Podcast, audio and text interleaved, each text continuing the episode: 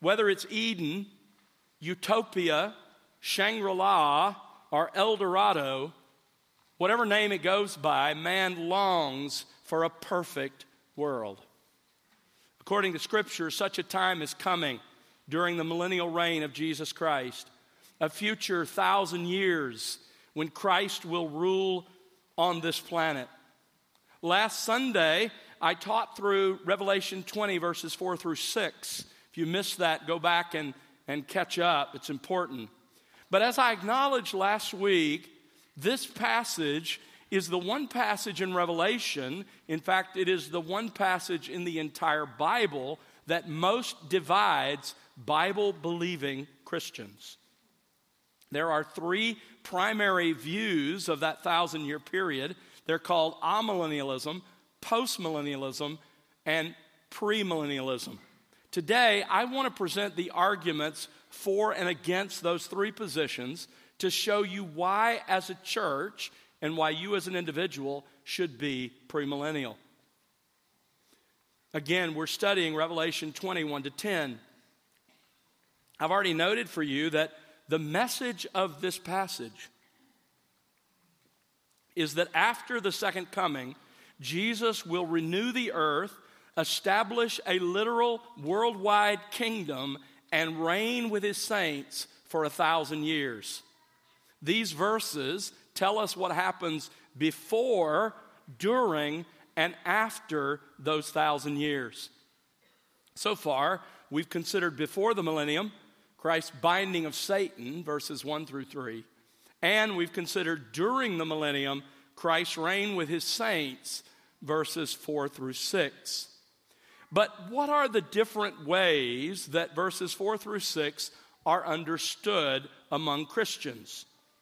Today, I want to step away from our verse by verse study to consider the three interpretations of this passage. Now, you're going to have to think a little differently today, okay? This isn't like a normal sermon. You need to think about this as a classroom. And I'm your professor today, and you're sitting in Bible college. I know that it's going to be heavy sledding for some. For others of you, this will be uh, very familiar to you. But stay with me. I want to build a case. I think it's important because even if you agree with what I taught last week, you need to know why. And you need to know the arguments for and against the other two common views and be able to respond to those who hold them. And if you're unconvinced, I want you to weigh the arguments with me. Now, I'm going to give you a summary, uh, not every detail of these, these various issues. So, let me recommend a couple of resources to you if you want to study the millennial issue in more detail. First of all, there's a great overview of it in John MacArthur's Biblical Doctrines te- textbook. If you want to get a sort of overview of it, if you really want to drill down and get a detailed critique and defense, my friend Matt Waymeyer has written an excellent book called Amillennialism and the Age to Come, a premillennial critique. It, it both critiques amillennialism and argues for premillennialism. If you want the best summary of our church's position on these issues, I would recommend The Case for Progressive Dispensationalism by Robert Saucy. One other note I am going to cover far more than you can write down today, but I put it all on the slides so that they'll be available, be posted later this week. So just know that. So buckle up. Let's start with amillennialism. A definition Amillennialism says there is no future millennialism, hence that alpha privative. But the millennial promises, including Revelation 20, refer instead to the spiritual reign of Christ during this church age, from Pentecost to the second coming. If I were to chart it out, this is what it would look like. There, there would be the church age. And during the church age, for the church, there would be both tribulation and there would be the millennium, that is Christ's spiritual reign through his church right now during the church age, followed by the second coming and then the eternal state. So, what are the arguments for this position? I want to look at both the pro and the con. This is not a test, but pro will be represented by P and con will be represented by C, all right? So let's go. Argument number one for the amillennial position. In the New Testament, they would say there are only two ages this age and the age to come, and that leaves no room for another thousand year age. They would cite the verses that talk about this age and the age to come. I've listed them there for you. My response to that would be this very briefly the expression, the age to come, still allows for a thousand year millennium at its beginning. That doesn't cancel out. And so this is really not a strong argument, but it's one that's made quite often. So I'll just mention some of these arguments, others I'll develop. I'll just mention that one. Number two, amillennialists say Revelation 20, verses 1 through 6, is not a new event that fits between the second coming at the end of chapter 19 and the final judgment at the end of chapter 20. It's not, a fi- it's not an event like it appears that's in the chronology. Instead, it simply repeats or recapitulates an earlier event about Satan back in chapter 12. Well, that cannot be true. Revelation 20 and Revelation 12 cannot be describing the same event.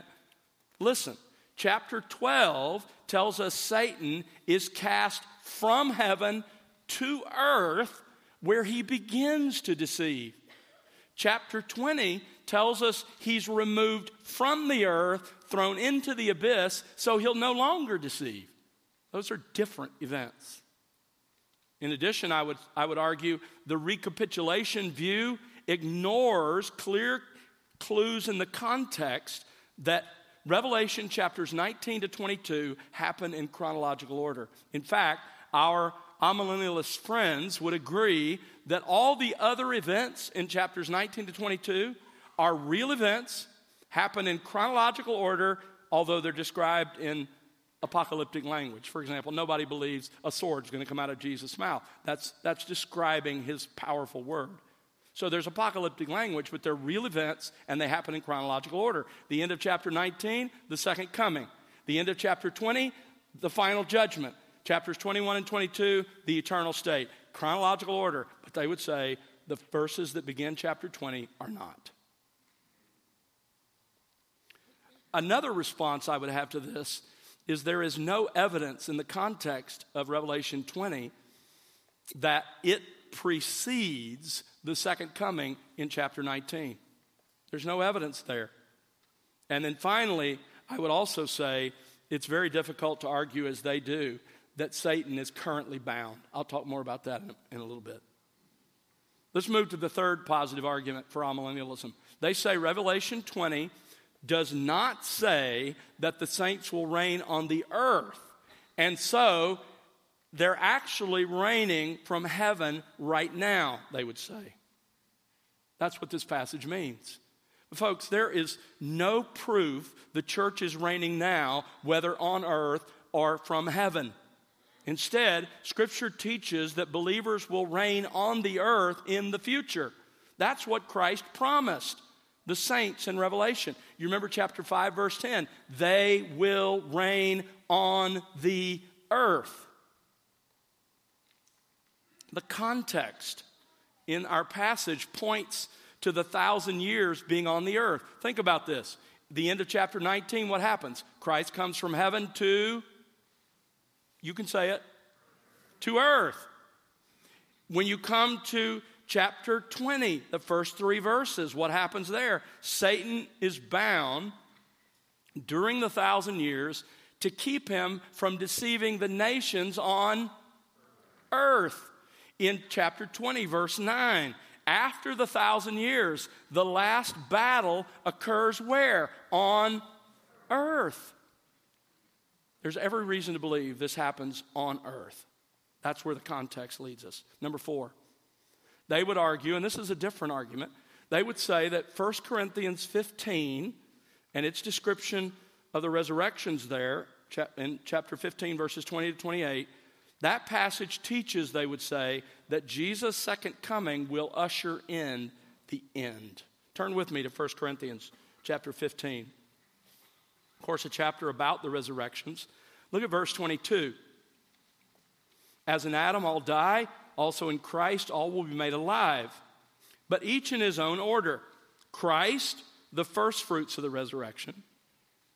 After that, those who are Christ at his coming, there's the resurrection of the saints. And then they would say, look at verse 24, then comes the end when he hands over the kingdom to the God and Father when he's abolished all rule and authority. They say, look, there it is. It says when Jesus comes back in the second coming, it's the end. Not so fast. My response to that would be this this passage actually supports the idea of a millennium. Let me show you why. this passage doesn't explicitly deal with a millennium, but the sequence of resurrections it describes has time between them. Go back to verses 5 through 7 of this chapter. Notice Paul uses, in describing the resurrection appearances of Christ, this, this sort of phraseology. After that, then, then, then. Now, what's happening between each of those appearances of Christ? What's between them? Time, right? They didn't happen at the same moment. There was time between them. Now go down to verse 23. He uses the same language here.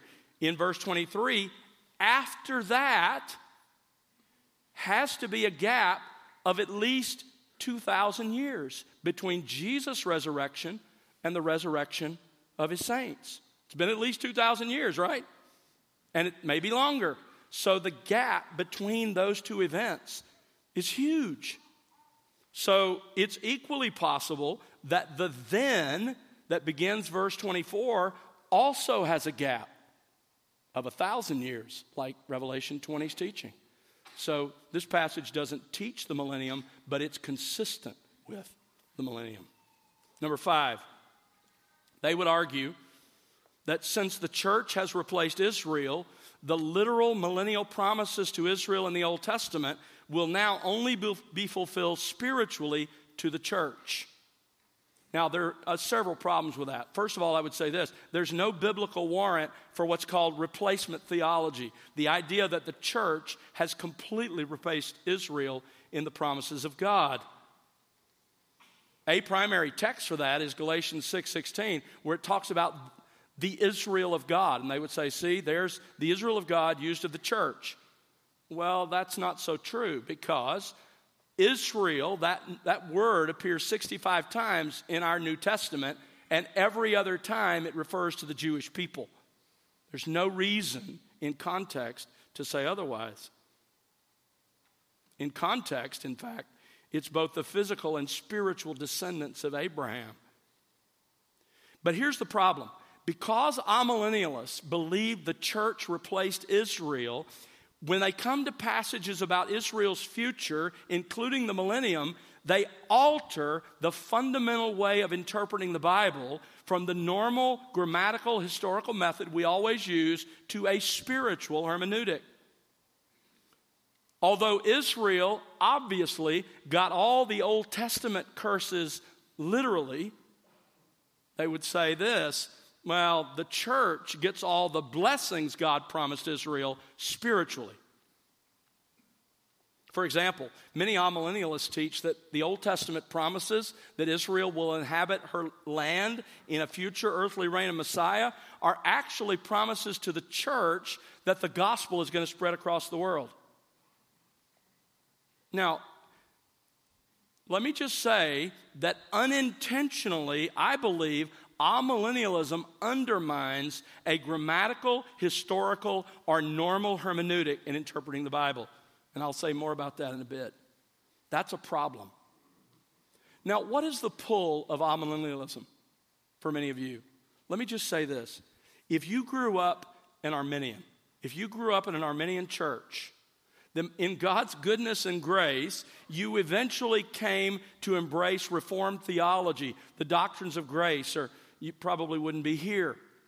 And that's wonderful. But let me warn you about a danger that comes with that. Because of your appreciation and confidence in the men from whom you've learned the doctrines of salvation, you may very well be tempted to embrace everything they teach, including their eschatology, without really studying the issue. In other words, you buy into the baby and the bathwater. But, folks, we must always ask, what does the Bible say? And that includes on this issue. Let's move on. Postmillennialism. Postmillennialism. Definition Christ will return in the second coming after, post the millennium.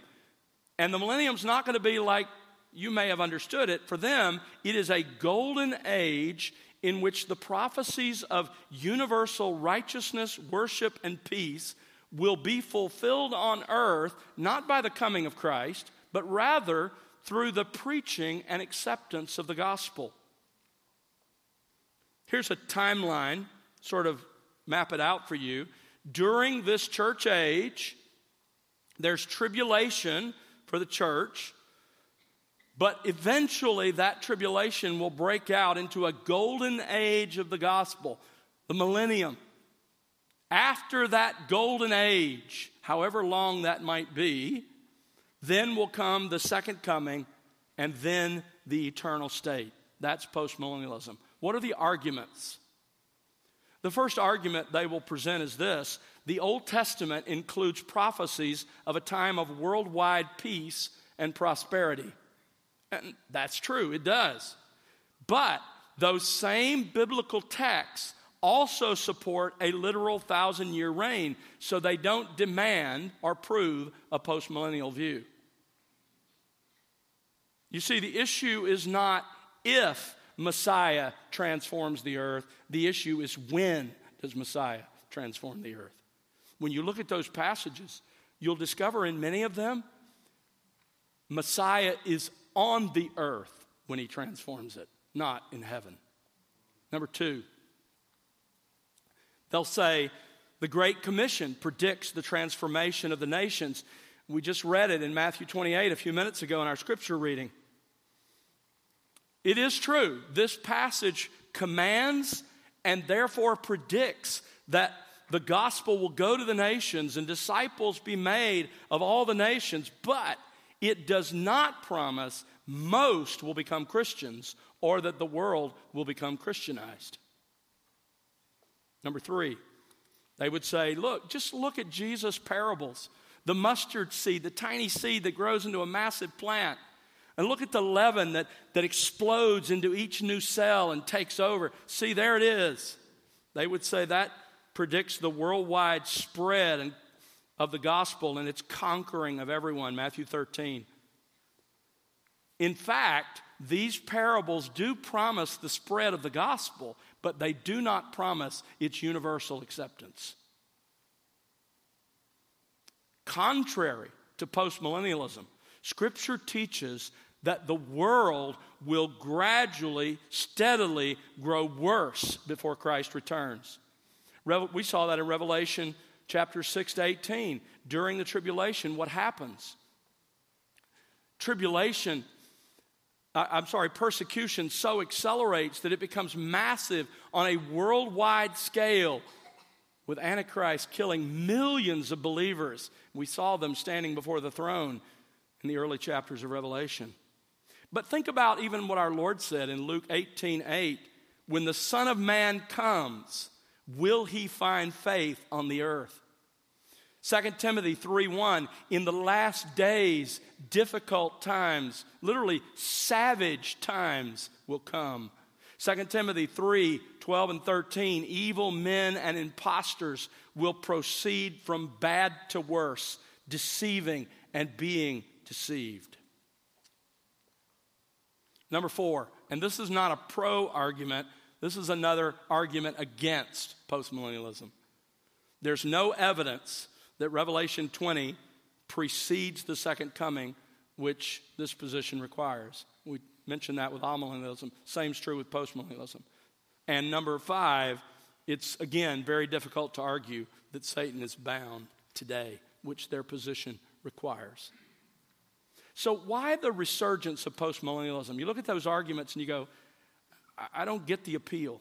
Well, let me give you the appeal. You know, after the early 20th century, two world wars, the great influenza, the stock market collapse, and all of that, postmillennialism became a hard sell that things are getting better and the gospel is taking over. And so it was largely abandoned. But it's experienced a modern resurgence And I think there are several factors. I think it appeals to those who want Christ and the gospel to win. They don't like the idea that gradually things get worse and Christians are more persecuted and evil gets worse. They want Christ to win. Well, of course, we all believe Christ wins. The question is when and how. I think another factor in this is the modern Christian push into politics. I'm not talking about voting your conscience and caring about political things.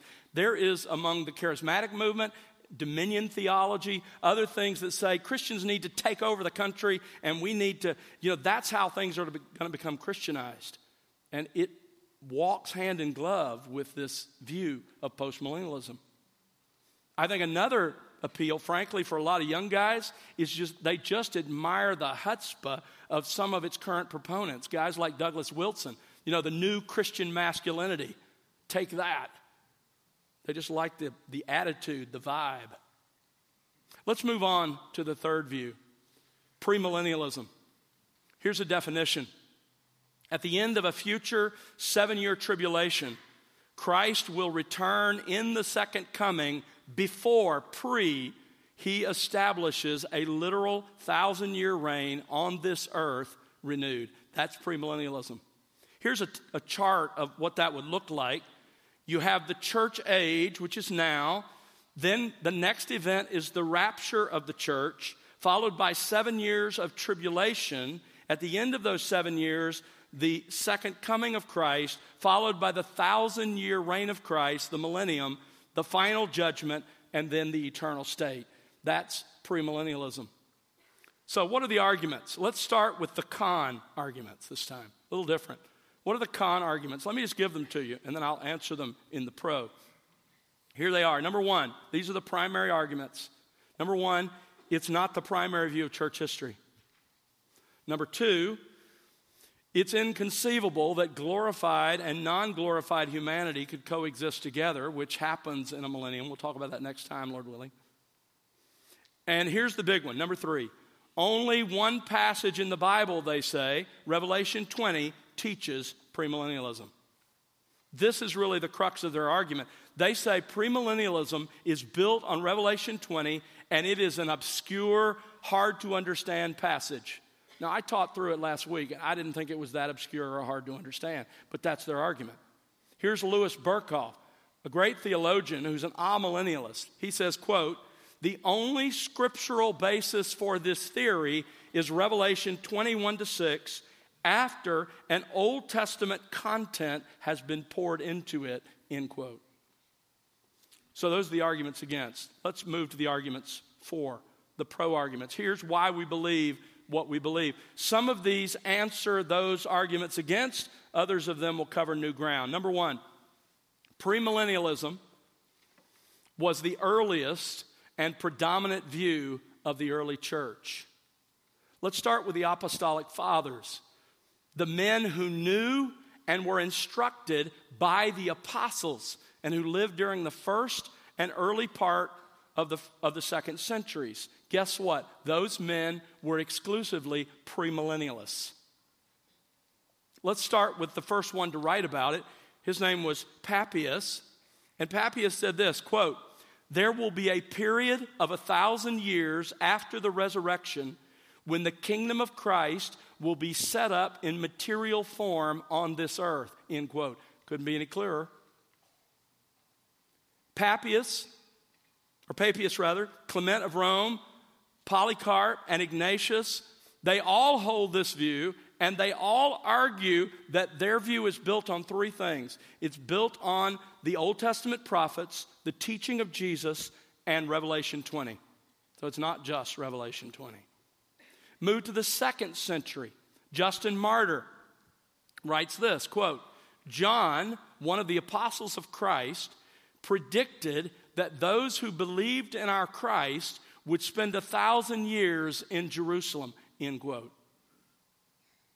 Let's move on to Tertullian. Tertullian writes, quote, We also hold that a kingdom has been promised to us on earth, but before heaven. That means before the eternal state. But in another state than this, current age, as being after the resurrection. This will last for a thousand years. He describes exactly what, what I teach, what we believe. What about then from the third century on through the Reformation? Well, many still embrace premillennialism, but during the late third and early fourth centuries, amillennialism gradually replaced it. Why? Two reasons. One, because of Constantine's legalization of Christianity in the Edict of Milan in the year 313 AD, that raised anti Jewish sentiment, and the idea of a Christian kingdom without the Jews became more desirable, sadly. The other factor was the rise of the allegorical method of interpretation with Origen and other teachers out of Alexandria, Egypt. But the real star of amillennialism is Augustine. Augustine first taught premillennialism, but he, he eventually abandoned it. And he himself describes why. He said, because some of the people who were in favor of premillennialism in the millennium were describing it as like a thousand year party characterized by gluttony and drunkenness. And he said, I don't want anything to do with that. And so he abandoned it and, and fathered amillennialism. After his book, The City of God, the church embraced a more allegorical approach to the scripture and followed his amillennial views. By the way, that's what the Roman Catholic Church, following Augustine, still believes to this day. But listen carefully the early church fathers who addressed this issue were without exception pre millennialists. Here again is a quote from Louis Berkhof. I won't read the whole quote, but I wanted you to have it in, on the slides. Just look at the middle. He's talking about, he says, the view of Irenaeus, which is essentially our view. He says in the middle of this, notice where he writes, after he, that is after Antichrist, has completed his destructive work and has boldly seated himself in the temple of God, Christ will appear in heavenly glory and triumph over all his enemies. This will be accompanied by the physical resurrection of the saints and establishment of the kingdom of God on earth lasting a thousand years, premillennialism. And notice how he ends this quote. In general outline, this is typical of the eschatological views of the early Christian centuries, end quote. So, premillennialism then was the earliest predominant view of the early church. A second argument for premillennialism is there is clear scriptural warrant for glorified and non glorified humans coexisting together. Where? In the 40 days after the resurrection. Jesus, glorified, easily interacted with non glorified humans, and there was no issue. Read John 21, read Acts 1, no issues at all. That's a non argument. Number three, and this is huge. Many Old Testament prophecies describe a kingdom greater than this age, but not as great as the eternal state. Let me just give you a couple of examples because of time. Turn with me to Isaiah chapter 65. Isaiah 65, verse 17. Isaiah says, he introduces the idea of the future. For behold, I create new heavens and a new earth. You might think, oh, this is the eternal state. Well, he's going to get there, but he describes something else first. Notice verse 20. No longer will there be in it an infant who lives but a few days, or an old man who does not live out his days. For the youth will die at the age of 100, and the one who does not reach the age of 100 will be thought accursed. They'll build houses, inhabit them, plant vineyards, eat their fruit, etc. Now, what's going on here? You have people not living like the normal lifespan since the time that Moses wrote Psalm 90 and they're being 70 to 80 years. But you have them, if they die at 100, it's like they're dying as a youth. And yet, they're dying. So you have a, a state that is not the eternal state where there's no death, but a state where things are so much better than they are now. That is representative of many other passages. Look down at verse 25. The wolf and the lamb will graze together, and the lion will eat straw like the ox, and dust will be the serpent's food. They will do no evil or harm in all my holy mountain. One more text in the interest of time. Go to Zechariah 14. Zechariah 14, verse 1 describes, or, or let's start in verse 2. This is the, the end of the tribulation, the siege of Jerusalem. For I will gather all the nations against Jerusalem to battle, and the city will be captured, and the houses plundered, women ravaged, and half of the city exiled, but the rest of the people will not be cut off from the city. Now, watch this, verse 3. Here's the context. Then the Lord will go forth and fight against those nations as when he fights on a day of battle. And it's the second coming, verse 4. In that day, his feet will stand on the Mount of Olives. And he initiates a kingdom. Look at verse 9. And the Lord will be king over, notice this, all the earth. In that day, the Lord will be the only one, and his name the only one. So, what will that kingdom described here after the second coming be like? Go down to verse 16. Then it will come about that any who are left of all the nations that went against Jerusalem will go up from year to year to worship the King, the Lord of hosts, at Jerusalem, to celebrate the Feast of Booths. And it will be that whichever of the families of the earth does not go up to Jerusalem to worship, there'll be no rain on them. There'll be consequences for their refusal, their sin. Again, describing a period better than this age. God reigns on this earth in Jerusalem. Nations worship him, but a time when there's still sin and rebellion as well that has to be addressed. You see, in the end, what we discover is those are only a couple of examples of many Old Testament passages that describe a kingdom greater than this age, but not the perfection that will come in the eternal state. Argument number four the binding of Satan for a thousand years, as we find in Revelation 21 to 3, must be future and therefore best fits a literal future millennium. You see, the other two views, don't miss this, they both say that Satan is bound now and that keeps him from deceiving the nations now. But Scripture says Satan is deceiving the nations now. Revelation 12 9, Satan literally is deceiving the whole world. And I could take you through so many passages. But listen to 1 Peter chapter 5, verse 8.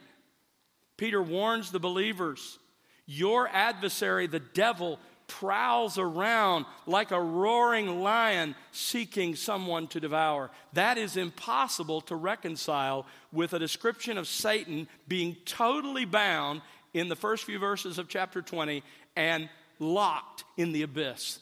They just don't fit. Number five, the martyred saints coming to life in Revelation 20, verse 4, best fits a literal future millennium. Look at chapter 20, verse 4. They came to life and reigned with Christ for a thousand years. This first resurrection has to be a physical resurrection because the second resurrection in verse 5 is a physical resurrection. In addition, in verse 5, the word resurrection that's used of this event is a Greek word that always refers to physical resurrection. And the Greek verb translated come to life here is used in Revelation only of physical resurrection. Christ and the supposed physical resurrection of Antichrist. Now, here's the point listen carefully. If verse 4 describes a physical resurrection, then verses 4 through 6 cannot be happening now, as the other views claim, because a resurrection comes when? At the second coming. Number six, a normal historical grammatical interpretation of the Old Testament and New Testament prophecies leads to premillennialism. In other words, if you just interpret them the way you interpret everything else you read, you say, Tom, that's just you saying that. Okay, let's listen to post millennialist Loraine Boettner. Quote It is generally agreed that if the prophecies are taken literally, they do foretell a restoration of the nation of Israel in the land of Palestine, with the Jews having a prominent place in the kingdom and ruling over the other nations, end quote. Or, or let's listen to amillennialist Floyd Hamilton, quote, Now, we must frankly admit that a literal interpretation of the Old Testament prophecies gives us just such a picture of an earthly reign of the Messiah as premillennialism pictures, end quote. Number seven, the chronology of Revelation 21 to 6 only fits the premillennial view. Look at Revelation 20, verse 1. This is how it begins. Then I saw. The Greek text is literally, and I saw. And that phrase in Greek throughout Revelation marks a progression of chronological time. I have more than a dozen notes or references in my notes that I won't take you through. I did that when we studied the first three verses. You can go back and listen. In both post and amillennialism, the millennium, the millennium is followed by the return of Christ.